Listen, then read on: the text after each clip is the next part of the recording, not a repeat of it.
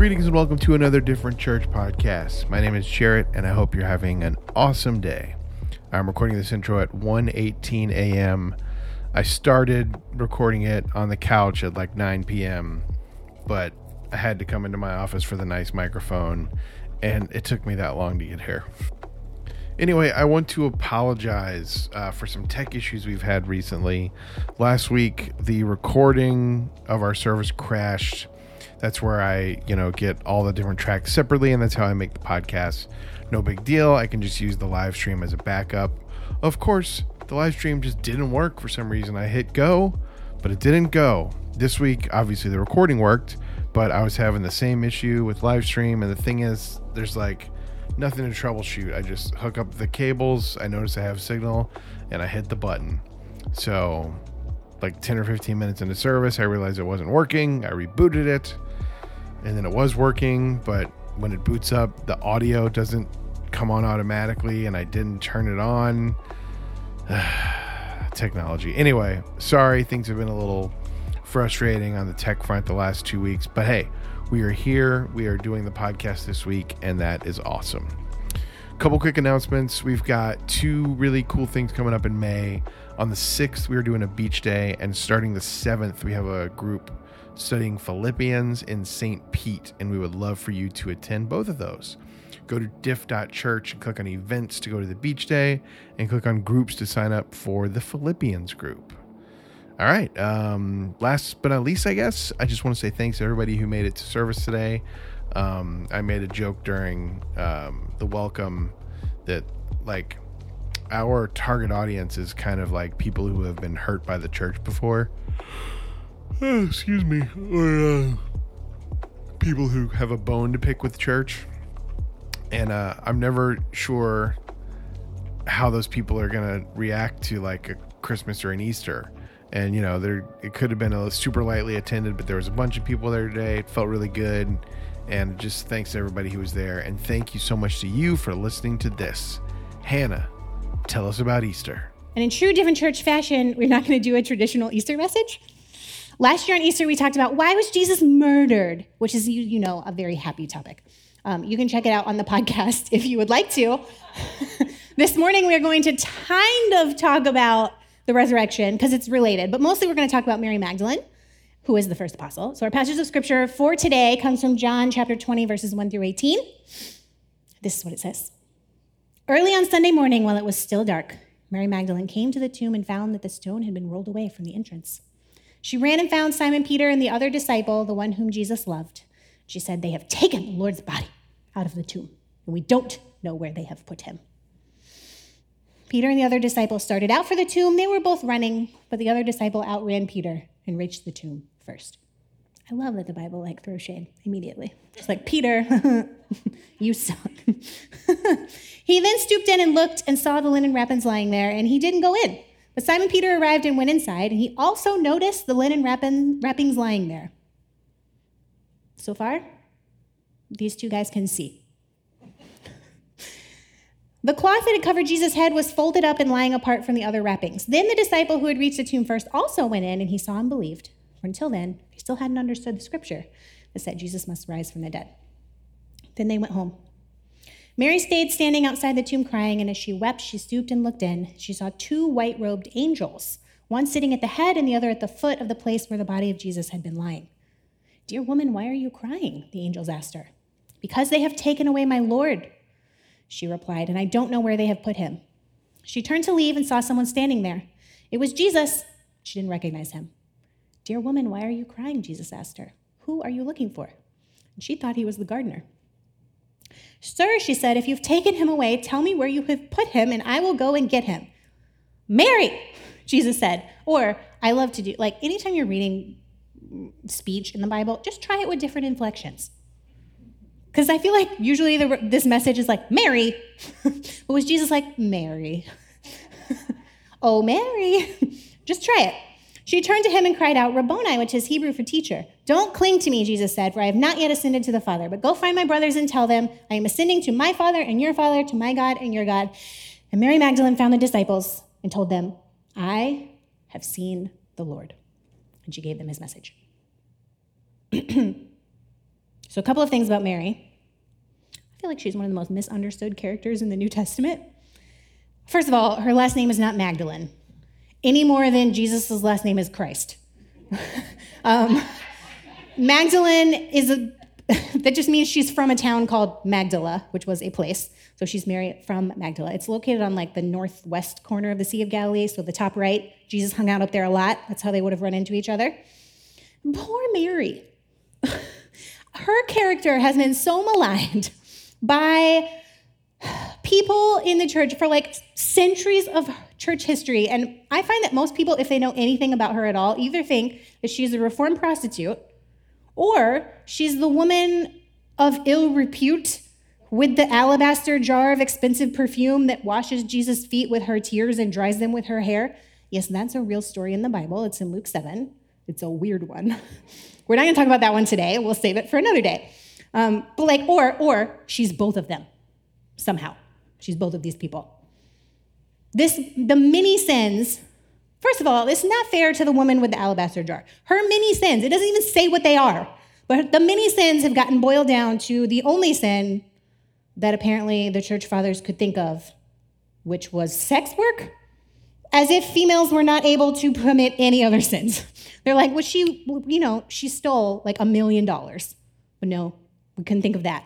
Um, her, these became so attached to Mary Magdalene that like multiple artists throughout history have painted renditions of her, like washing Jesus' feet with her tears, and called it Mary Magdalene. And if you just glance at the two stories, I feel like any person with common sense would be like, those don't seem like the same person. Because they're not. Scholarship on the subject agrees that Mary's reputation as a former prostitute, absolutely not true. Also, not the woman who washes Jesus' feet with her tears. In reality, she is a disciple of Jesus. Disciple means follower, and we usually think of Jesus having 12 men disciples. But there were other women who followed Jesus, and they were just as much disciples as the men we are familiar with. So she is first mentioned in Luke chapter 8, and it says that Jesus traveled from one town and village to another, proclaiming the good news of the kingdom of God. And the 12 were with him, and also some women who had been cured of evil spirits and diseases. Mary, called Magdalene, from whom seven demons had come out. Joanna, the wife of Chuza, Chuza. Does anyone care? the manager of Herod's household, Susanna, and many others. And these women were helping to support them out of their own means. Now, this is a very fun little verse. Mary is listed first among the women, indicating that she has a place of prominence. She's probably the leader of the band of women following Jesus. These women provided for Jesus in the 12, which suggests that they were well to do, respectable figures. They had all been cured of something, including Mary, who had been cured of seven demons. And we tend to get very literal with this because we're like 2,000 years removed. I don't want you to imagine that Jesus is like yanking seven literal demons out of her, like exorcist style. No. um, it's much more likely that she had some kind of significant illness that Jesus healed her from. Seven demons is a way of saying it was really bad, and Jesus healed her. And she provided for Jesus and the 12 male disciples out of her own finances.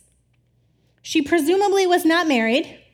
Unlike Joanna, who's also listed here, Mary is not listed in relation to her husband or any male relative. She's just referred to as Mary Magdalene.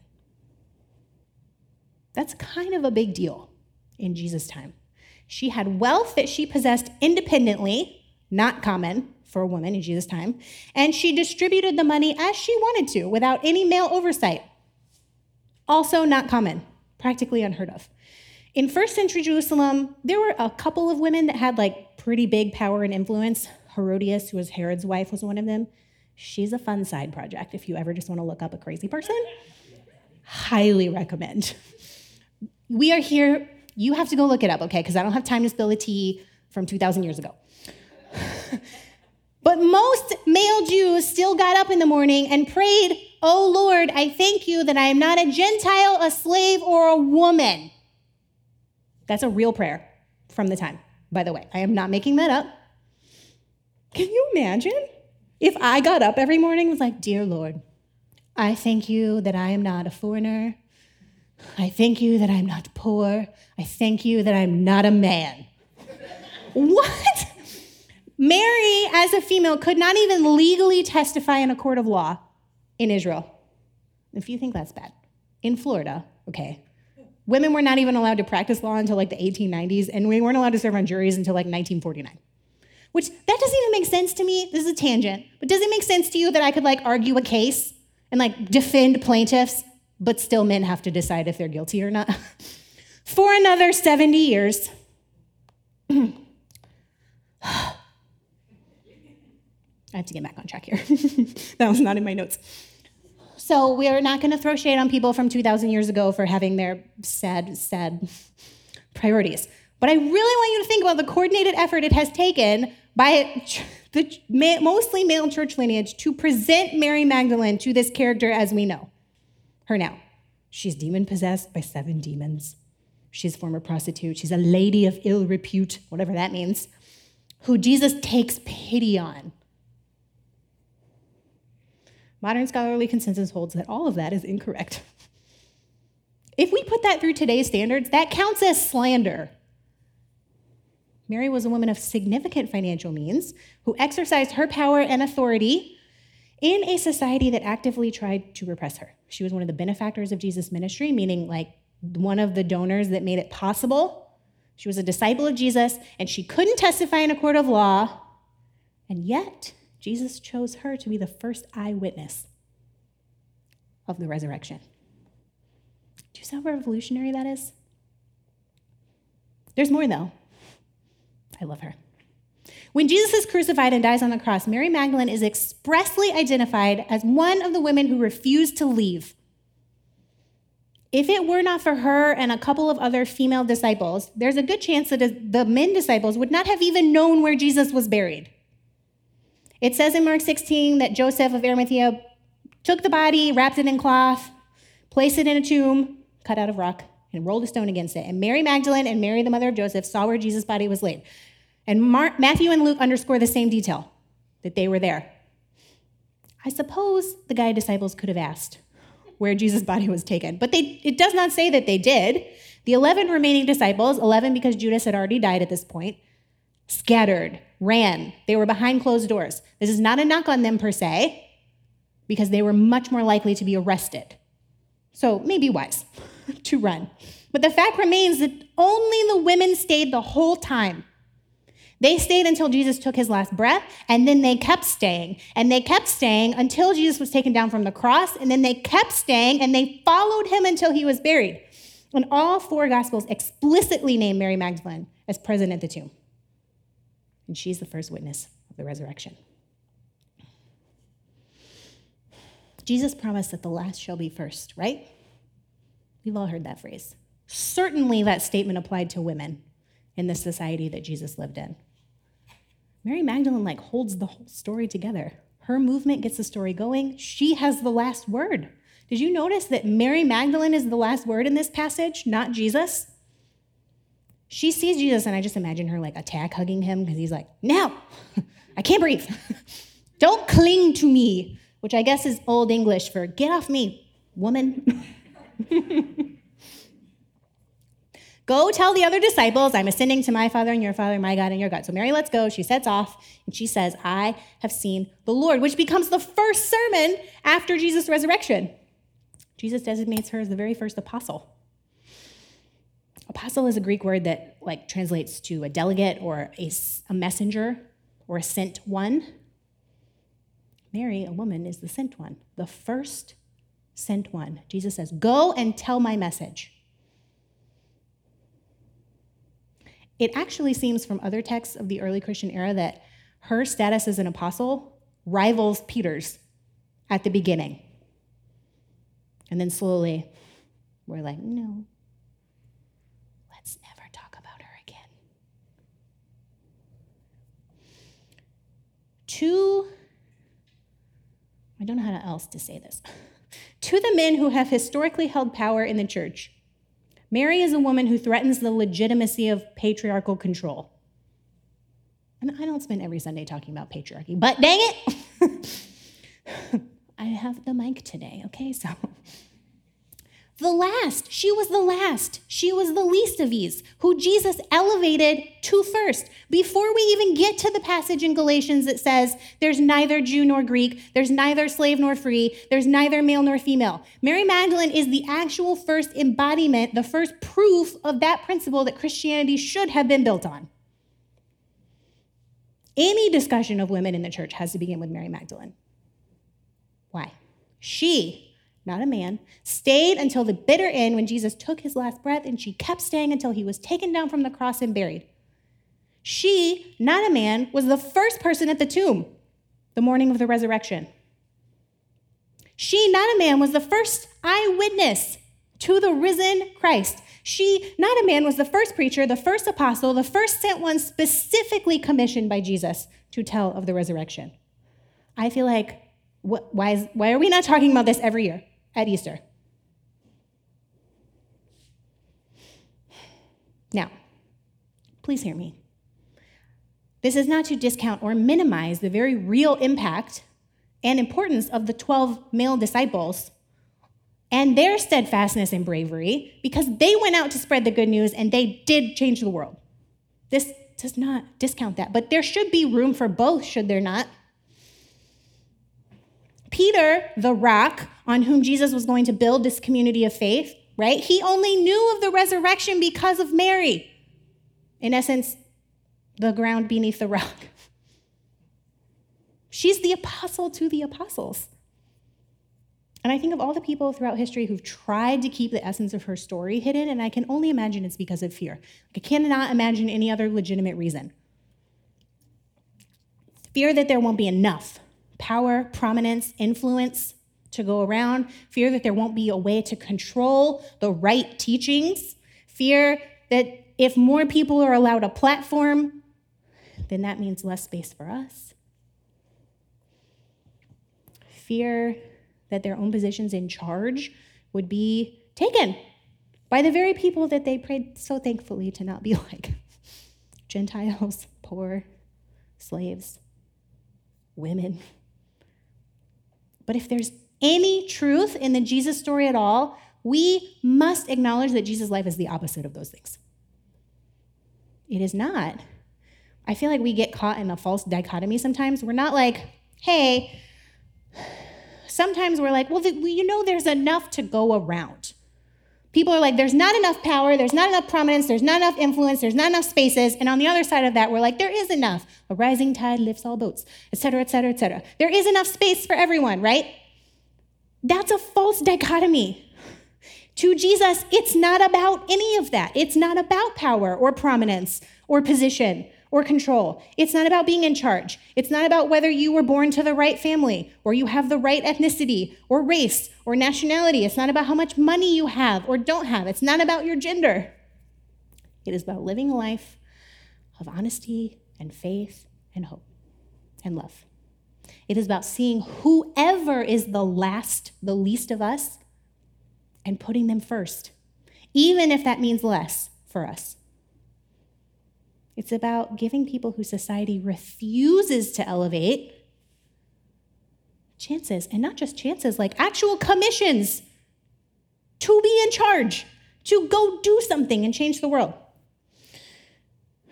Mary Magdalene goes to the other disciples and she says, I have seen the Lord. She's not even preaching like a theological sermon.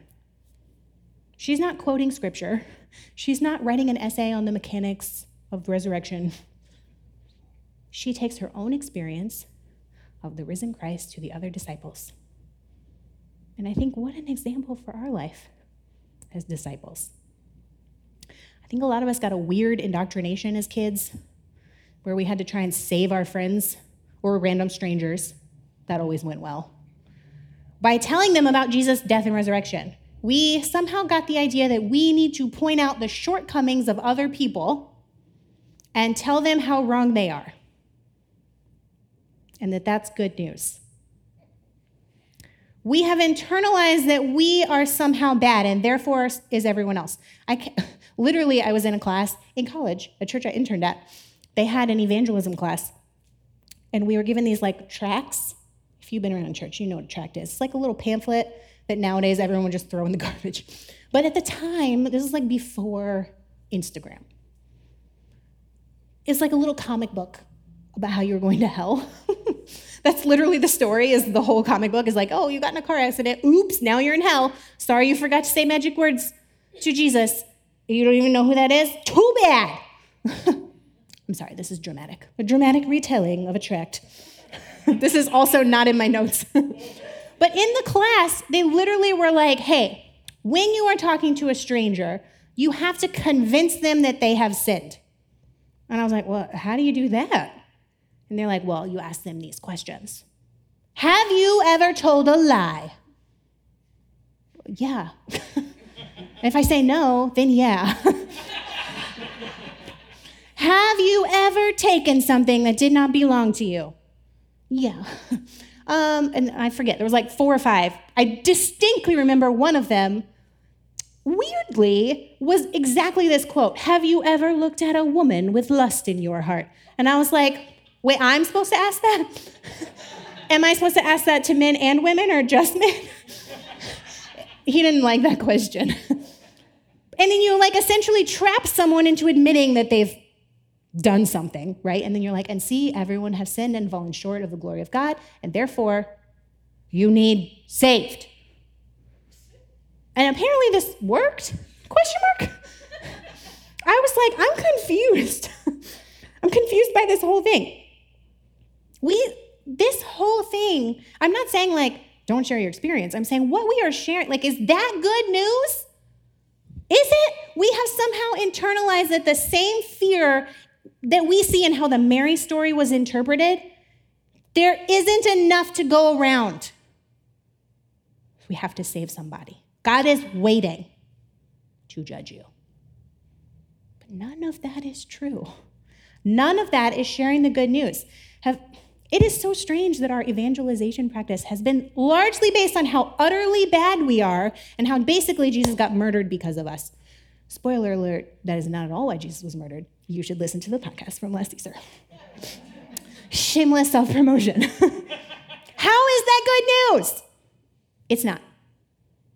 We are actually, when Jesus says, go and tell, what is the message that he told Mary to say? I have seen the Lord. Go share your experience of Jesus. Tell others how and where and in whom you have seen your living Savior, Jesus Christ. Have you seen the Lord? Where? Can you point to places, even in the middle of your struggles, where God has been present in your life? Y'all can come back up here. I'm going to get real, before I get going we're not having brunch today because I'm going to preach for an hour. No, I'm just kidding. I won't do that to you. Have you seen kindness and gentleness when you expected rage and punishment? Have you seen hope and faith when you were surrounded by doubt and sadness? Let me explain further what I mean. I see the difficulty of everyday life, and I have seen the Lord. I see my anxiety trying to control my life, trying to take over my mind, and I have seen the Lord. I see churches full of people who are trapped in rigid beliefs about who's in and who's out, and who would rather close their own doors and die than be accepting of people. But guess what I've also seen? The Lord. I see queer ones and straight ones who are full of questions about their worth and their value and their belovedness, who don't know if faith is even possible for them. But I have seen the Lord. I see children who inherently want to believe that God is good and created them good to do good and be good, but who are being shown a God of judgment and exclusion. But I have seen the Lord. I see adults sifting through religious trauma, trying to hold on to that little thread of hope in their souls that tells them what is dead can live again. But I have seen the Lord. Like I see all of you who choose to keep showing up, keep going, keep trusting, keep trying to follow God, to engage with God, to have a relationship with God, no matter what your past has told you about what faith has to look like, do you know what I see? I see the Lord. Where do you see the Lord? And if your answer is that you don't, start looking. Because I can promise you that the evidence you are looking for is all around. You just have to dig a little deeper. Wait a little longer. Even after everyone else around you has scattered to the wind, has given up hope, is hiding in fear, keep going. Go visit the tomb of the hope or the dreams or the promises or the faith in your life that has died. When was the last time you visited those tombs? Go look again. You might find the stone has been rolled away. You might find that in the dark, in the quiet, in that space before the dawn, that you see a stranger who you don't really recognize, but who calls you by name and tells you to keep living. Go and keep trying. Go and keep believing. You have seen the Lord. You may have seen an empty tomb, Mary says, but I have seen the Lord. Despite centuries of effort, her voice cannot be silenced, and neither can yours. Let's pray. Mary Oliver wrote Every morning I walk like this around the pond, thinking, if the doors of my heart ever close, I am as good as dead. And every morning so far, I am alive. Loved ones, can you feel it? Wild possibility. The stones being rolled away from our minds, our hearts, our souls. We are waking up as if from the dead to a future where hope is the currency, not fear, where all are provided for, all are accepted, all are loved and seen as they truly are, where we go and make it so, bringing this faithful community into existence just as Jesus envisioned. Let us shake off our grave clothes and dance towards new life, for we have seen the Lord. Amen. Thanks for being here. Happy Easter. Bye.